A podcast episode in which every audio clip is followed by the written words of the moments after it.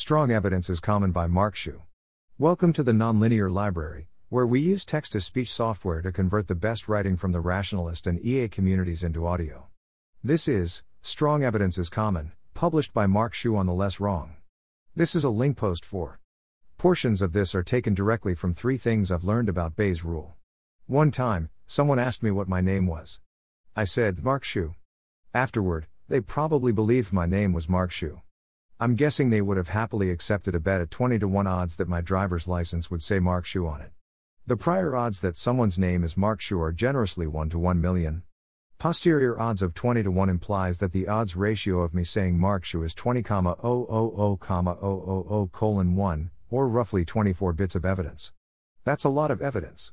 Seeing a Wikipedia page say X is the capital of Y is tremendous evidence that X is the capital of Y. Someone telling you I can juggle is massive evidence that they can juggle. Putting an expression into Mathematica and getting Z is enormous evidence that the expression evaluates to Z. Vast odds ratios lurk behind many encounters.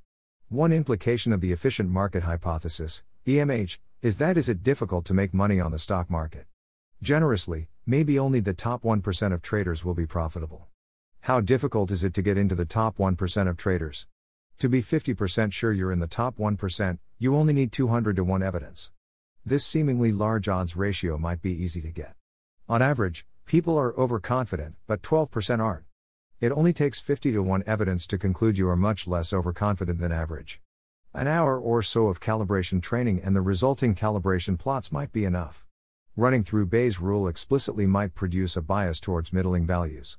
Extraordinary claims require extraordinary evidence, but extraordinary evidence might be more common than you think. Thanks for listening. To help us out with the Nonlinear Library or to learn more, please visit nonlinear.org.